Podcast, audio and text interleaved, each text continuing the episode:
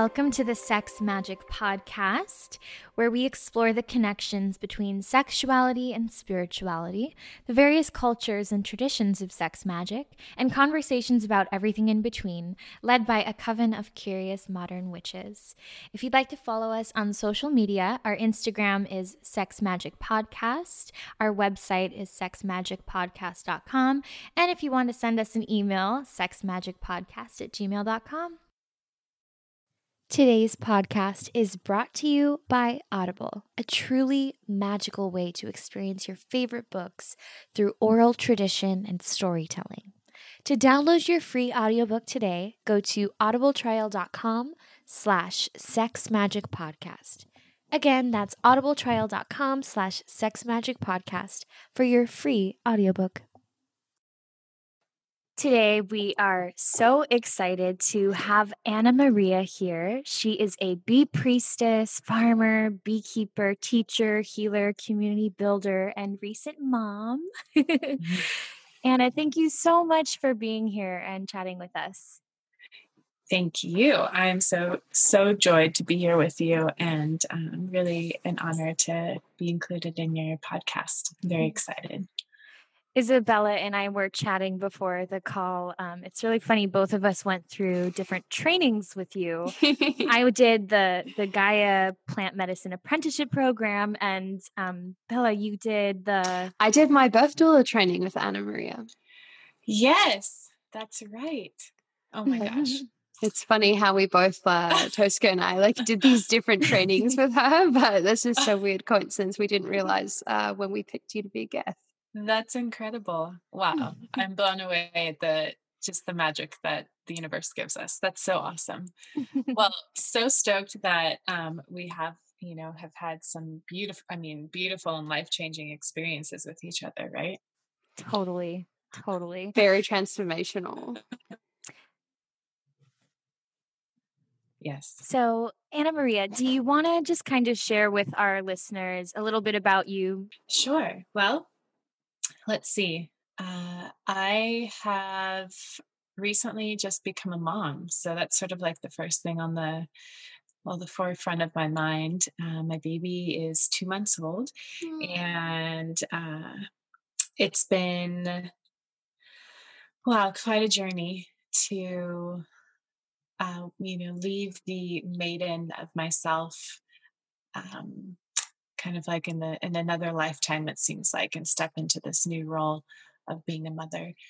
And i'm still unpacking everything that it means. Of course it's you know a, a lifetime of unpacking but really that that transition is is very deep and very um, profound. And so i'm trying to give myself grace in terms of um, just allowing myself to be in the moment and not trying to understand every second of it because a lot of it doesn't make sense sometimes. So, aside from motherhood, I have spent the last 10 years working in permaculture, urban farming, beekeeping, and herbalism. And I feel like these last 10 years have been a real representation of of who I am and and the work I want to commit myself to in in this lifetime. Before that, I was trying to get into medical school and was um, on a very different path in a in a unhealthy relationship for many years and yeah it just seems like i'm i'm finding my my groove i'm finding my um my path and that feels really beautiful and you know the the blending of all of those um, different projects that I've been working in is all centered around uh, centered around the earth and, and protecting Gaia and nourishing community and bringing people back to to her basically. So whether it's as a doula or as an herbalist or as a farmer, it's all really been um, connecting people back to either themselves or to Gaia or sort of this remembering of of the feminine really and all of that. So that's yeah, a little a little synopsis, I suppose. Wow. I already am just like brimming with a trillion questions. Oh, Isabella here for our listeners. Um, if you haven't figured out by my accent yet, uh, with like a trillion questions, I want to talk to you all day. Um, I would love to start with you telling our listeners a little bit about bee priestess work and or bee guardianship. Like, are they different? Are they the same? Just it, they're just yeah. beautiful lexicon I had never heard before meeting you. Um, and as a lover of all things bee, I'm very excited. Mm. Well, I have not given myself this title of bee priestess. It seems like other people have given it to me, and so it, I'm I'm treading lightly in how I uh, how I express myself in this way. It's it's kind of like a big title. I, I feel like, but you know, my work with honeybees started about seven, eight years ago. And at first, it really started as a you know kind of part of a farm uh, you know the the cycle and and the contribution of of farming and so i was working on an actual farm in reno and where i'm from and i was learning there uh, learning about permaculture and urban farming and how to grow food and what it means to you know eat organically and this was all, all very exciting for me in this new world and there were hives there and it was my first encounter with you know bee beekeeping and beehives in general. Up until that point i was totally afraid of bees like every you know most person and most people you know they grow up being so terrified but um you know the the work started as you know this very traditional old school kind of beekeeping where we're keeping bees in boxes and we want to get honey out of the situation you know honey out of the deal. And um, it's morphed into this understanding that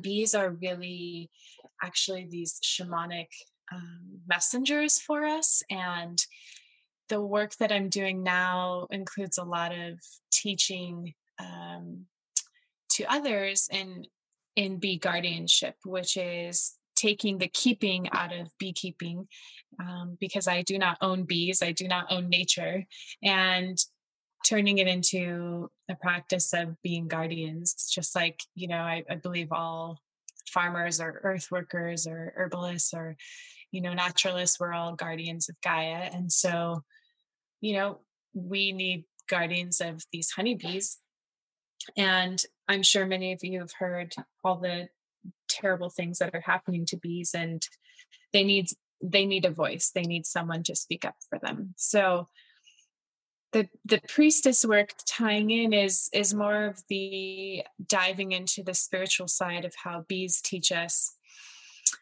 to cross other realms and um, how to tap into high, you know higher consciousness and there's so many layers to explore there. And uh, what i'm finding is that through my apprenticeship program the women are the ones that are signing up for these courses.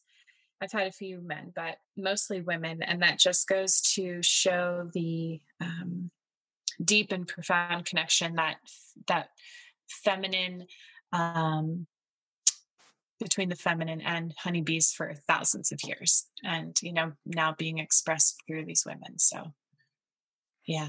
It's it's so mm. it's so deep. I don't know. I'm trying my best to yeah to give you the jumping off point i guess. That's amazing. Yeah it was so interesting. In my research for speaking with you i was looking and literally every culture that I was finding in mythology and like pagan practices, it was women or the mother goddess or just like these really feminine um like archetypes that were connected to bees yes. and i just find that so interesting and that kind of leads me to my next question like the actual process of pollination and the bee journey mm-hmm. is really erotic. mm-hmm. Yes. Uh, so I wonder if you could speak the actual journey of the bees? Oh, beautiful. Okay, well, I mean, it all starts with the queen who there's one queen per hive and when she's born, she's called a virgin queen and she goes on her maiden flight and she mates with as many males as possible and the males are called drones and she finds this the drone hangout spot. She knows this like somehow you know in her mind as she's just come into the world uh, and all the drones know where to go and congregate in a certain area uh, usually about 30 to 40 feet above the ground and they kind of hang out there waiting and so she arrives, she mates with as many as possible. And um, after each drone mates with a queen, he dies because all of his reproductive organs are pulled out and he falls to his death. And it's all very dramatic. And she goes back to the hive with all of this genetic material now. and um, you know, she can lay up to 2,000 eggs a day, and that's her main job. She's laying eggs all day long. And, you know, beekeepers, like old school beekeepers, really see the queen as just for production and the drones just for their sperm. Um, but really, the both of them are encouraging and making sure that their lineage uh, continues on forever. And so the queen, she lays an egg, she can decide if it's going to be male or female. And so if it's going to be female, she fertilizes fertilizes the egg and that becomes a worker, which are all the bees that you see out, out on flowers, out foraging in the world. And if it's to be a drone, she lays an unfertilized egg, which is a, a uh, genetic copy of her. So then we have all these beautiful sister bees. You know, they have different jobs throughout their lifetime from cleaning to raising the young to um, taking care of the queen. And in their last stage of life, they go out and forage and they're looking for nectar and pollen and propolis. And all of these beautiful, beautiful um, gifts that I like to call them from Gaia, they bring back to the hive and they alchemize into what we know as honey or propolis that a lot of us have taken, you know, for supplements and even pollen. And there's so much magic in each step of the way. Um, if you think about a bee and if you've ever seen a bee on a flower, um, it's really just like this beautiful love song, love interaction. Um, you know drinking up sweet nectar and and rubbing yourself in pollen and pollen is like these little fragments of sunlight and flowers and um, it's all very like there's so much so much beauty in it. And the process of turning nectar into honey is just is also magic that that the bees perform. And you know everything i think that poets have talked about and when they think of like love making or um, the nectar of of the the feminine it's all pretty much based on i think on bees and pollination. Um and as it should be i mean gaia has created everything in in all of these perfectly beautiful ways and so it's it doesn't leave me surprised that this process is so somewhat miraculous you know? I am just so inspired by bees oh my god. The ability to flow in community and just live in love is so present in the bees. Like mm-hmm. i just i need to learn more from them.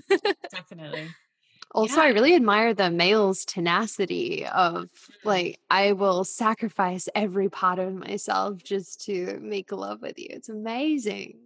Right.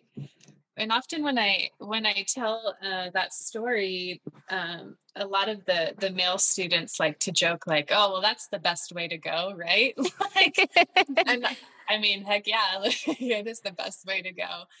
Um, and I, you know, it's it's really interesting to like think about about that in particular, like why the male is sacrificed and you know why does he fall to his death? And you know you can unpack that for hours the meaning of that but i think it really just goes to show that the matriarchal you know um, structure and the feminine of of gaia and uh, throughout all time has has always you know demanded that reverence and um, it it just seems like somewhat perfect that it's it's carried out through that way as well. And uh, the the community aspect, I think that's why part of the reason why a lot of people are turning to bees right now and becoming more interested in, in working with bees because of that um, sense of community and selflessness. And I think people really need that right now. If they're not finding it in their own lives, they can definitely find it, you know, in working with bees. I wonder, like I'm like Tosca was saying, I'm so inspired just hearing that that snippet of about bees. So I'm wondering what advice do you think that bees have for us and our sexuality? Like what lessons could we take from them and apply in our own lives? Mm, no one has ever asked me that before. Huzzah! that is a beautiful question. Well, so okay it takes like basically one bee creates one twelfth of a teaspoon of honey in her entire life and it takes a million flowers to be visited to create a pound of honey and you know i think that in terms of the the sexuality and how we express ourselves that way it's probably that everything should be done with the with intention and our experiences should be done with um, with respect for ourselves and each other and and that there's so much sweetness in intimacy and sexuality that we should not forget probably and that um, everything takes time everything that's good takes time Hmm. I'm, I'm reflecting a little bit more on that. Um, yeah, that just the the sweetness of of connection in you know in any in any form is one of the greatest gifts that we have as humans and it's not to be taken advantage of and um yeah i think i like that Mm, I like that too. There's just so many layers of symbolism in the mm. bee process. Like I I think of as you described the was it the virgin queen mm-hmm. like when mm-hmm. she's in her virgin stage when she takes her maiden voyage. Yeah. And how that is so tied with obviously like the maiden archetype that mm-hmm. we work with a lot in like the pagan tradition, you know, associated with like, you know, springtime and mm-hmm. fertility. And as you spoke about, like something you've gone through recently with transitioning from maiden to mother. And that's the transition the bees go through too. Right. Um, I wonder what is your relationship with like the goddess and like yeah the goddess energy and i know that you have uh, greek origin so i'm wondering if that plays a part in it as well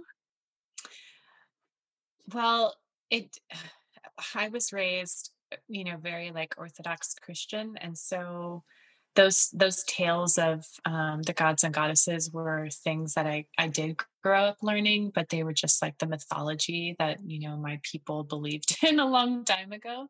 Um, you know, I didn't have any teachers growing up to explain or, you know, show me the um, the different meanings of these gods and goddesses and and how they could affect our lives today.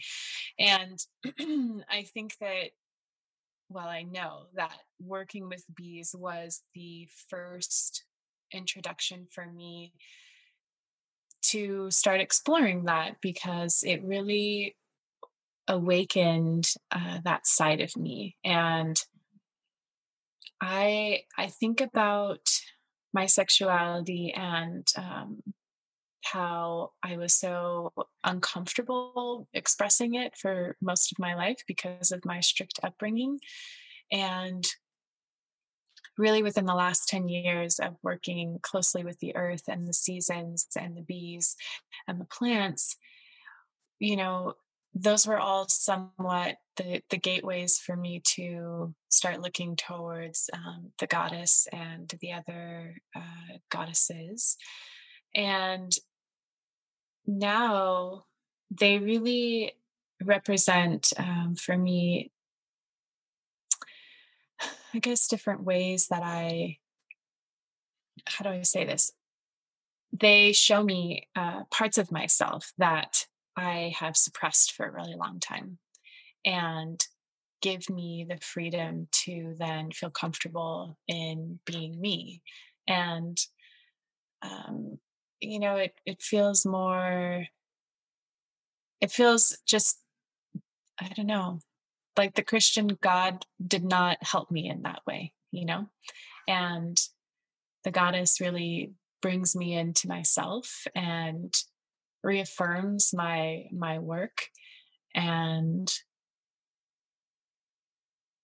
really makes me feel like i am an important pro- part of of all of this all of this meaning you know the world that we live in the the ethos the the universe.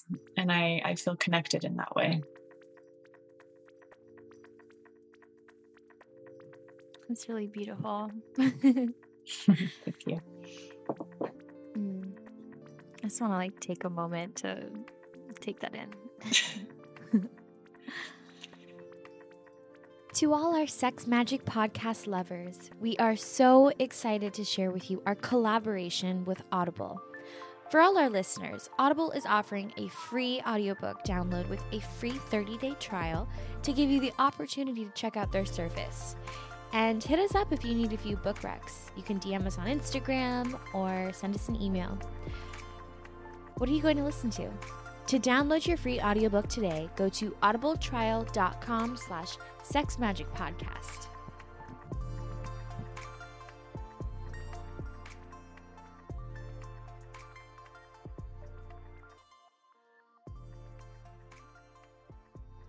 Yeah.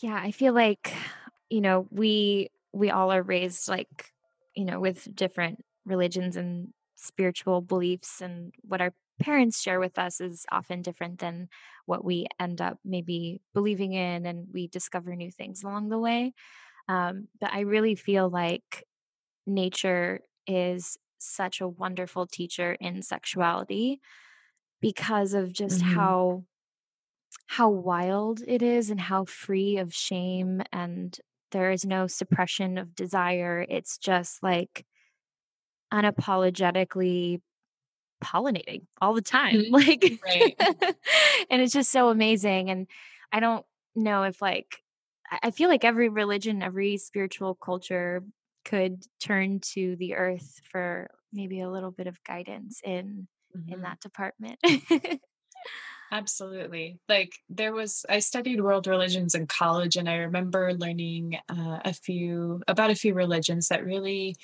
uh, incorporate more of nature and being stewards of the earth into their um, into you know their their daily practice.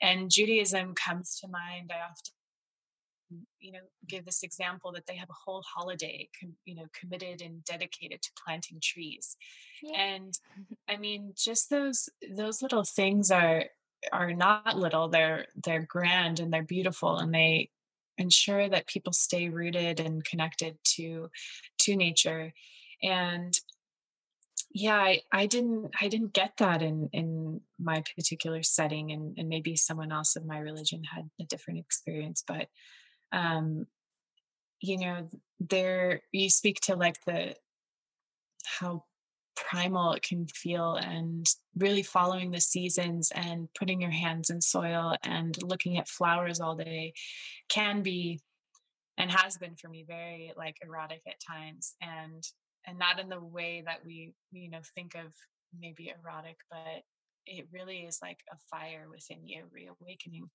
And i think that's probably how we all lived at one point. and can you imagine if more people lived closer to to the land and even just spent time with their hands in the soil those those feelings would come back and we probably wouldn't have as much grief and, and sadness as we do now and yeah pollination it's all sex oh it's so good hmm. i'm wondering as a lot of our listeners like can't make the transition where they would start a regenerative agriculture property and mm-hmm. care for bees in that really important way. Mm-hmm. I'm wondering, do you have any advice for people that maybe live in an apartment in the city or, you know, just don't have those access to those type of resources? What can they do to help care for bees and like express their love and gratitude towards bees? Mm. I fucking love bees and I want to make sure I'm doing everything I can do. yeah. Well, I will say that um you know, for for folks living in the urban environment, luckily there one thing comes to mind is like a project I worked on where we were starting we started an urban farm within a housing community and these these developers are now looking to include agrihoods into their design of communities which is really really amazing. And so i was teaching a lot of families you know how to grow food and and beekeeping was part of that. And so even if you don't have a an agrihood or you don't live in one um, you know one of the best things to do in terms of kind of like that rewilding or reconnecting is finding nature, of course. And I recommend sitting with a tree or a plant and just kind of closing your eyes and, and feeling that. And then in terms of taking care of, uh, or excuse me, in terms of um, showing your love and appreciation for bees, you know, we all like to eat honey and some most often that that is like our only connection to bees and so i implore everyone to buy honey from a local beekeeper to shop at a farmers market and not buy honey from a big box store because it's not honey after all it's corn syrup which you know just further increases that kind of um, treachery in the beekeeping world and also to be really committed to uh, planting flowers if you have any kind of plot of land or if you work in a community garden make sure that there's you know native plants and pollinating plants that bloom year round and uh, there's actually a lot of a lot of beekeepers now around um, the urban environment and so you can always take a class. And also encourage your children and teach little ones to be not afraid of bees because it just per, you know perpetuates this fear that we have of them that is really irrational. And um, you know children should grow up loving bees and loving all creatures and um, you know teaching healthy boundaries there's so much learning in that you know we don't swat at bees we just remain calm and so there's a lot of you know a lot of teaching there and what else do i want to say um, you know buying things like um, royal jelly and in cosmetics is something I do not approve of just because of the way in which royal jelly is extracted from the hive. Even though it's really good for your wrinkles, like there's so many mm-hmm. other incredible compounds out there that will help uh, keep you youthful. And uh, pollen that we like to put on our acai bowls and smoothies, again, I would encourage you to buy it from a, a local beekeeper. And um, yeah, we want to make sure that finally we everything that we buy is a vote and every time you don't buy organic food you're voting for a terrible conventional monoculture. And so I highly encourage everyone to consider eating organically. That's beautiful. It's so important as well for us to always be really mindful with what we're doing And I Mhm. love the idea of like, yeah, maybe that is fantastic for your wrinkles, but that's not really important compared to the health and wellness of bees. Like, Yeah. Why are your wrinkles so important? Yeah, they're doing really important work. So Yeah. there's other things. I really like all of the advice that you've given us and I I do want to ask because I've used honey in magic before in spells. Mhm. Um so I guess like two part question. One, what are some ways that you like to use honey in a ceremonious um maybe like spell work kind of way? Mhm. And is there a way to use it in our witchcraft practice that's more sustainable? Mm, okay. Well, I have brought honey into a few women's circles that I've hosted. And one of the rituals we did was to, um, so we're sitting in a circle and look to the woman on our right or left, whichever direction we chose, and applying honey to her lips and saying, uh, May the sweetness of of you and us together come forth and may you walk you know forth in um in sweetness and you know there was other words like that but um applying honey to someone else's lips is very very beautiful and um really really potent uh you know it seems somewhat jarring at first for for you know doing it with a stranger but it turns out to be this most beautiful sensual experience. And i also you know i also incorporate honey in in uh, love making and sharing with my partner and um, i really love putting honey on my altar for my ancestors it's so representative of um, just the the sweetness that can continue on uh, in someone's memory, even if they're not here, you know, physically with us anymore. And there are many beautiful uh, plants that honey loves to meld with, and you know, rose, of course, comes to mind right away. Uh, honey with rose is like just so divine. It's like you're you're smelling this most in- intoxicating um, aroma, and mm, yeah, honey is so special, and it's really magic in itself. And you know, in in medicine making. Um, sometimes a lot of recipes call for a lot of honey and it can be expensive to buy and so sustainably i would suggest starting your own hive if you have the option one hive can give you 50 to 80 pounds of honey in a year which is a lot Wow.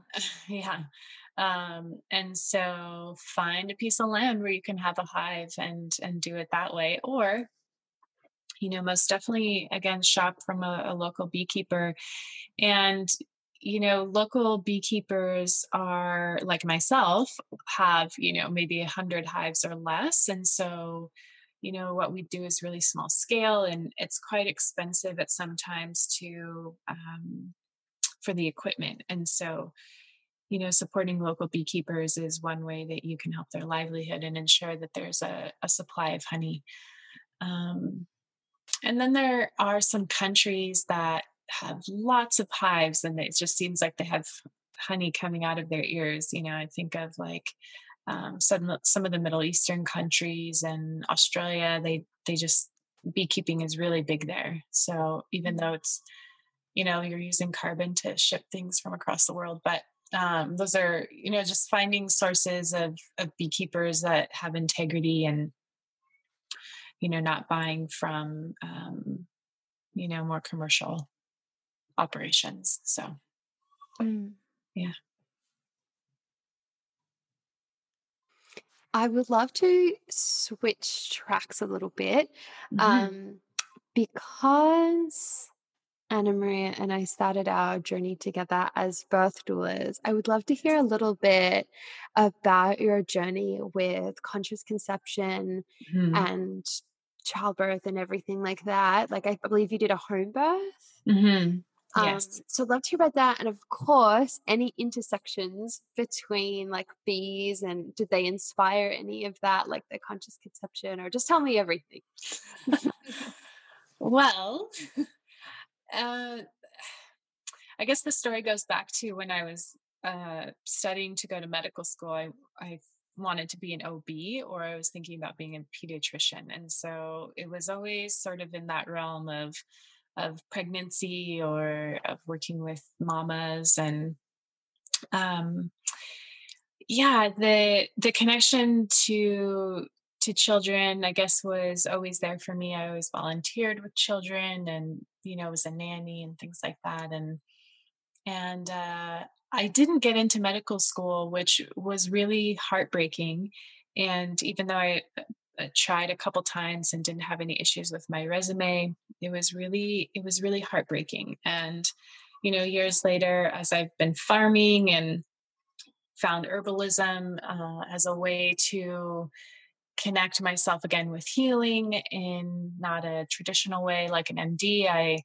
started exploring birth again and um, you know, realized that there are more women becoming doulas and more women choosing midwives over OBs. And so that was very exciting. And I did my training and it really just kind of blew open this new way of thinking for me, which again was so previously rooted in traditional practice of going to the hospital and having, you know, an induction and talking about episiotomies and you know your baby goes right into the nursery after you have you know birth and there's this time of separation and all of these things that have become so common and so um, accepted and acceptable. And so after that doula training i have just become a totally different person and i thank the thank goddess that i am not an md because i would be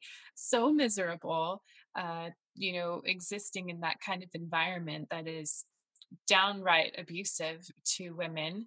And um, so I knew that my birth was uh, not going to be that way if I had any control over the situation. And I did everything I could to empower myself um, and prepare myself for home birth.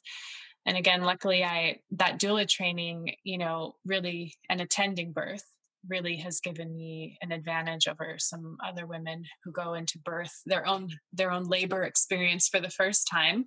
But me seeing uh, women give birth was um, a wonderful foundation that really helped me articulate like what i did and did not want in my own.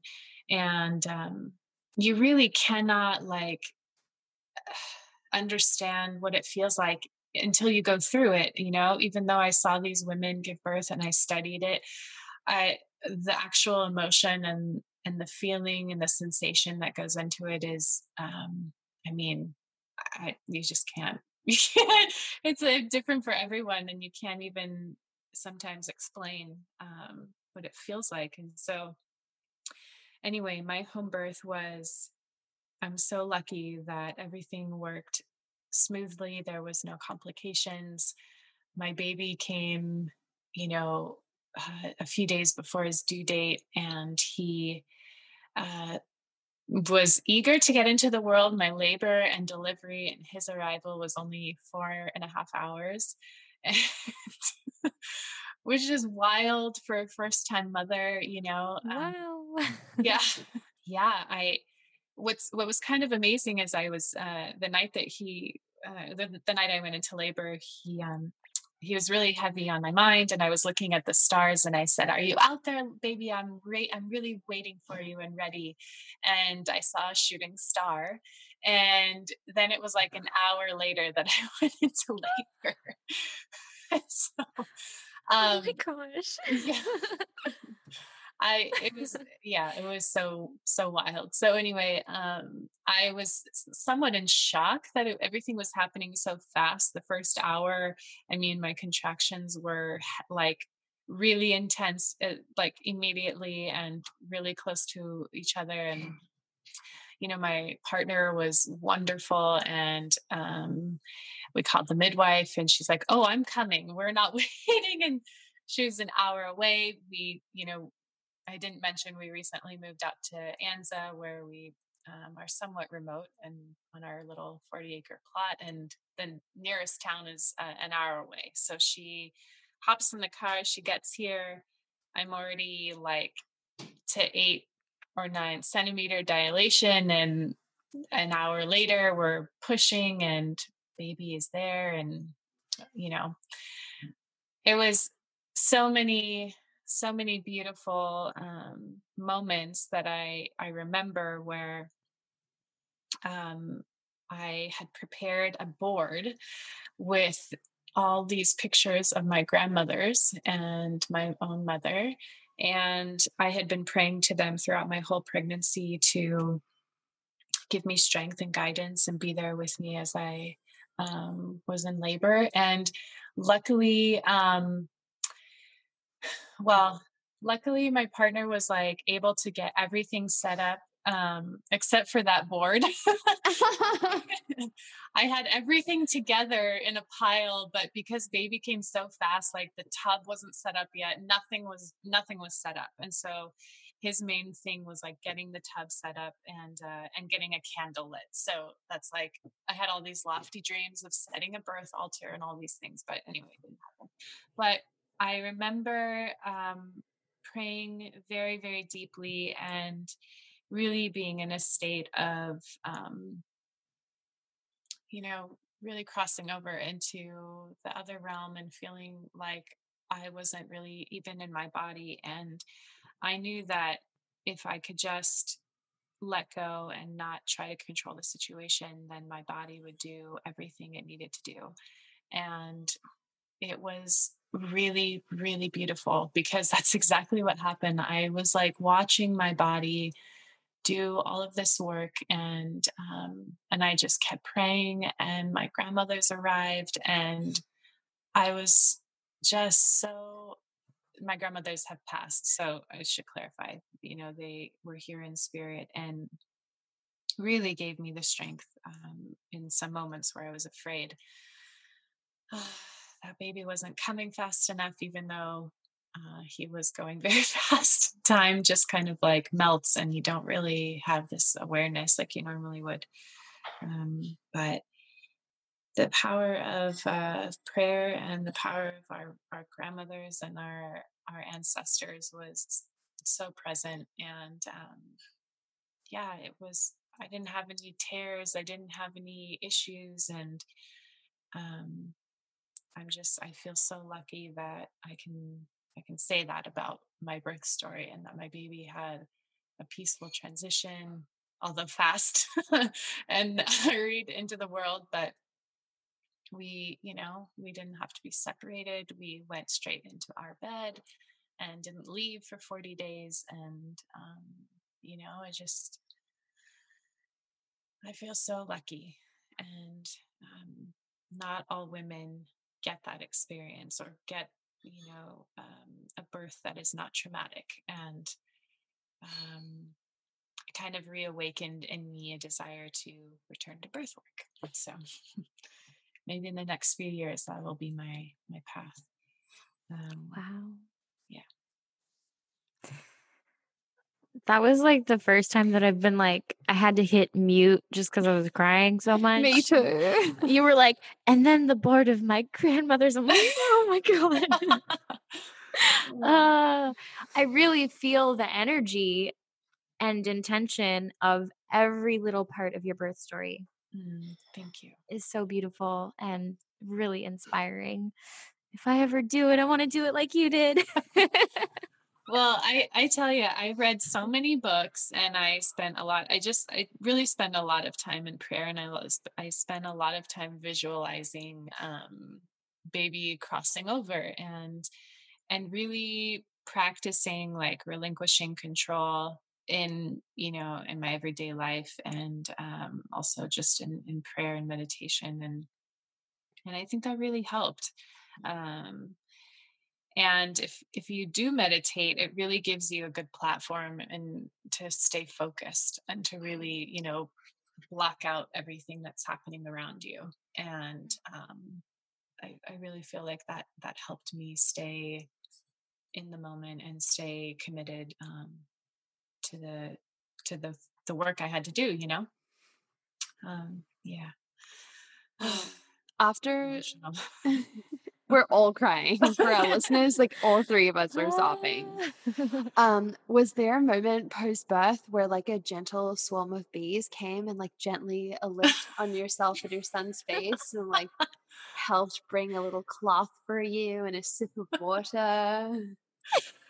oh, I wish. but, uh, I did go and see the bees. Um, I was actually with the bees earlier that day, and um, I was out there. Sometimes I like to just go sit with the the hives, and um, I was with them earlier.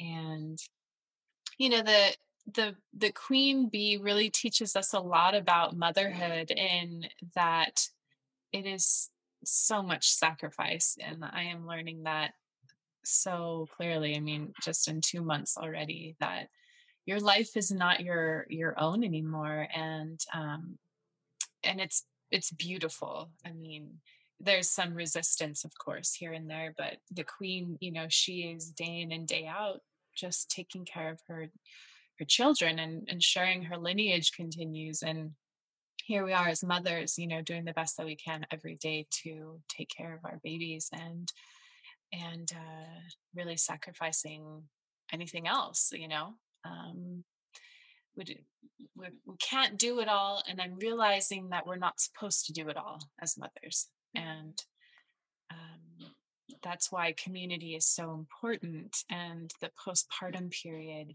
uh, the bees really can also show us that the maidens are the ones that take care of the queen and uh, you know the queen doesn't feed herself the maidens feed her all the the workers as we call them and even in the the postpartum period for me i've definitely felt um, some depression and some loneliness and you know given that we're somewhat you know rural and i'm not in the hustle and bustle every day of everyday life in the city and um, community is so important for mothers after giving birth. And if not for the physical needs but the mental and emotional needs because you do not have the same um, almost like the same toolkit to survive as as you did once before.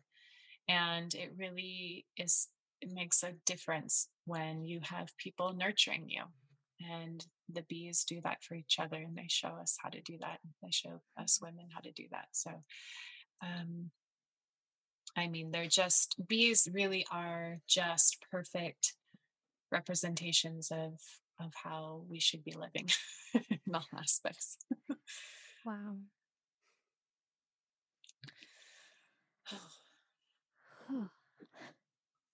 this has been such a powerful episode. I already just want a whole another one.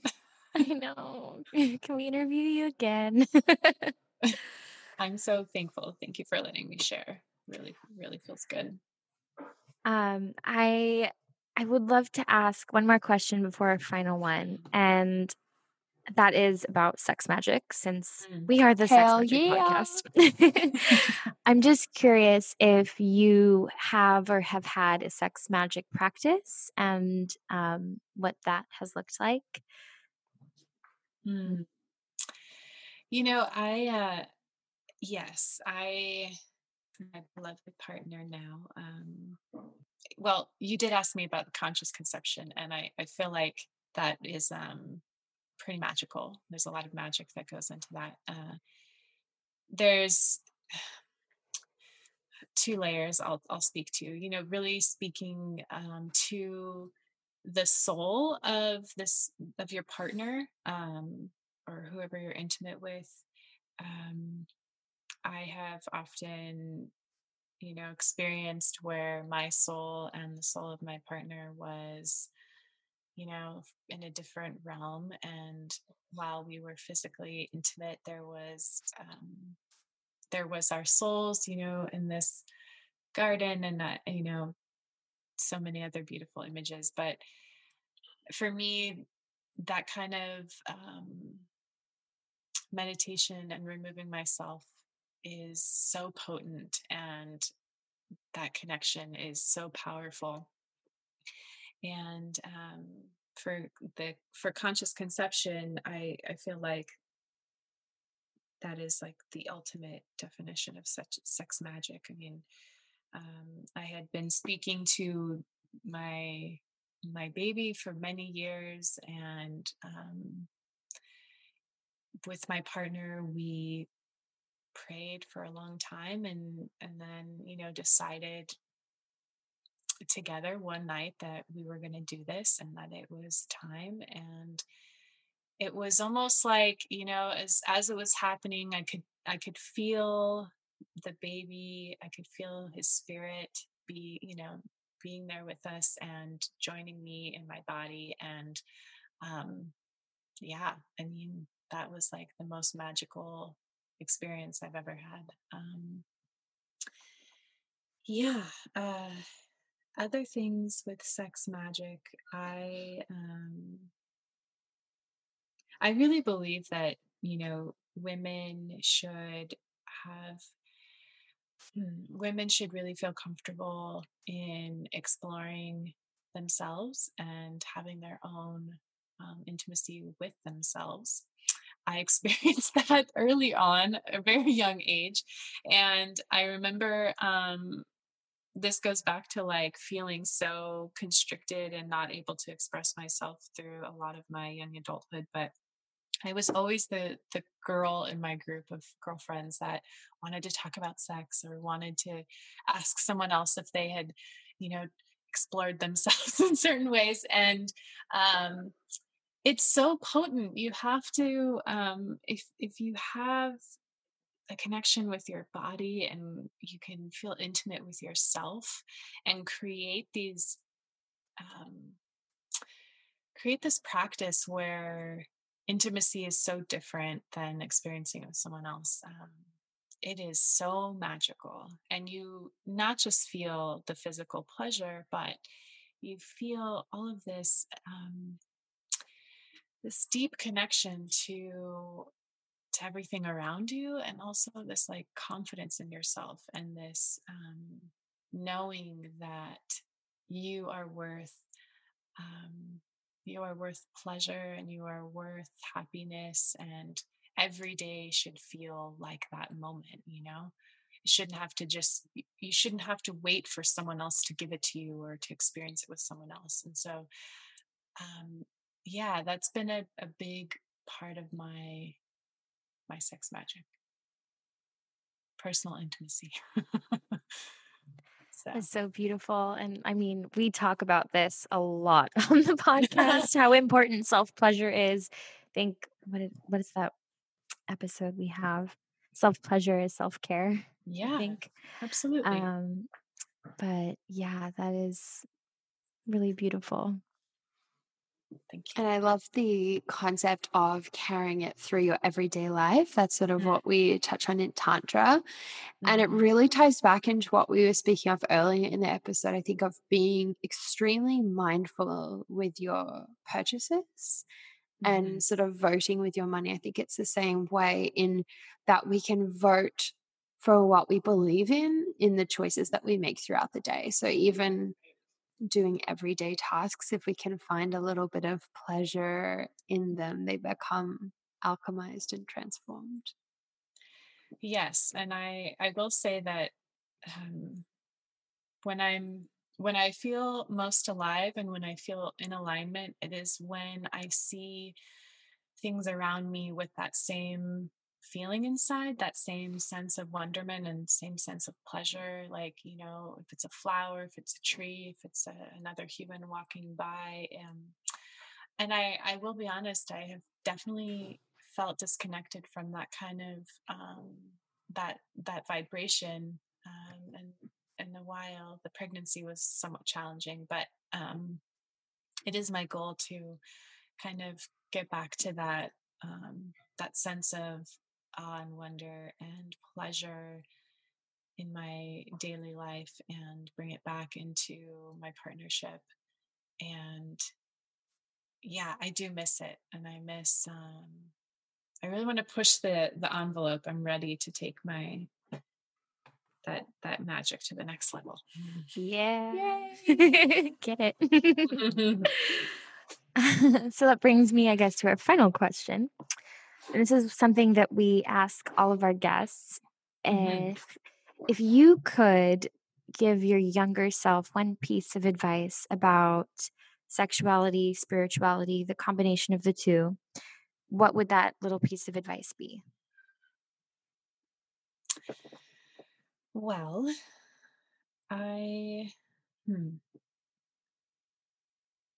I think that what comes to mind is um, this concept and feeling and feeling of shame was really present in my young uh, adulthood and if i could go back and talk to my younger self and do it differently i would tell her that that kind of exploration and desire is not shameful and that um, so many spiritual moments, um, more more profound spiritual moments, have been through sexuality for me, and yeah, that I shouldn't have to feel embarrassed or afraid or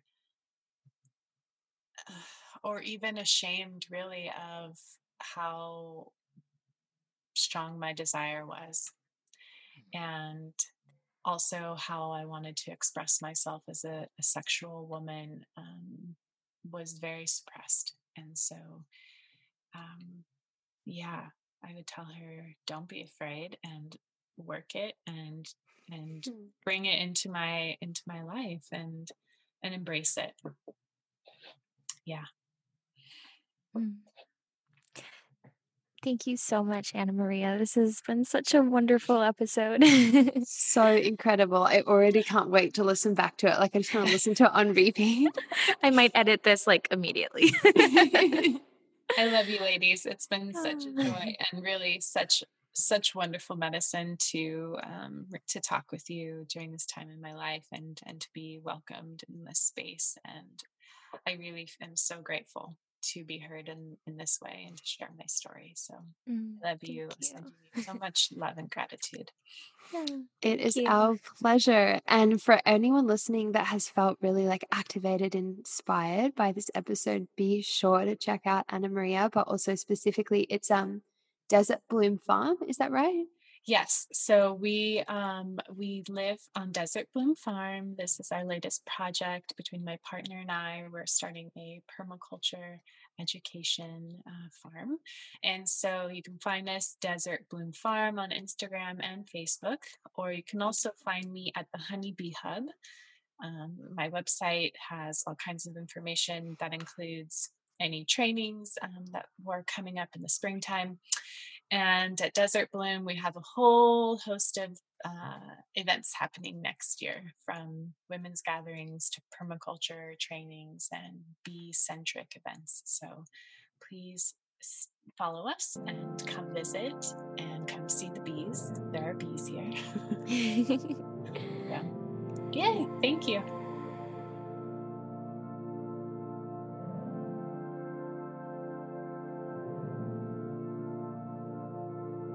Hey there, Tosca here. So, I wanted to take a quick moment to share with you all about how you can support the Sex Magic podcast. If you haven't already, you should follow us on Instagram. We also have a Facebook page. Pretty much everything is under Sex Magic Podcast. You can also find us at sexmagicpodcast.com and we have all of our links there. But most importantly, we recently launched our Patreon, and it's really important to support us because our collective of co hosts offers a diverse perspective on sex and magic. Though we each come from various backgrounds and cultures, our unifying passion is to empower and explore sexuality, spirit, and the occult in a safe and approachable environment. Each week, we offer a new episode on a fresh subject in the realm of spirituality and sexuality. We interview a variety of guests, from authors to psychologists to witches and beyond. We strive to share content that is educational, inspirational, and mystical. So, join us on our journey through sex magic by supporting the work we do. Every dollar goes towards propelling us forward and will allow us to continue creating podcasts. By supporting our podcast, you'll join our community and be part of the conversation. Our Patreon patrons will gain access to various resources, rituals, recipes, and behind the scenes access.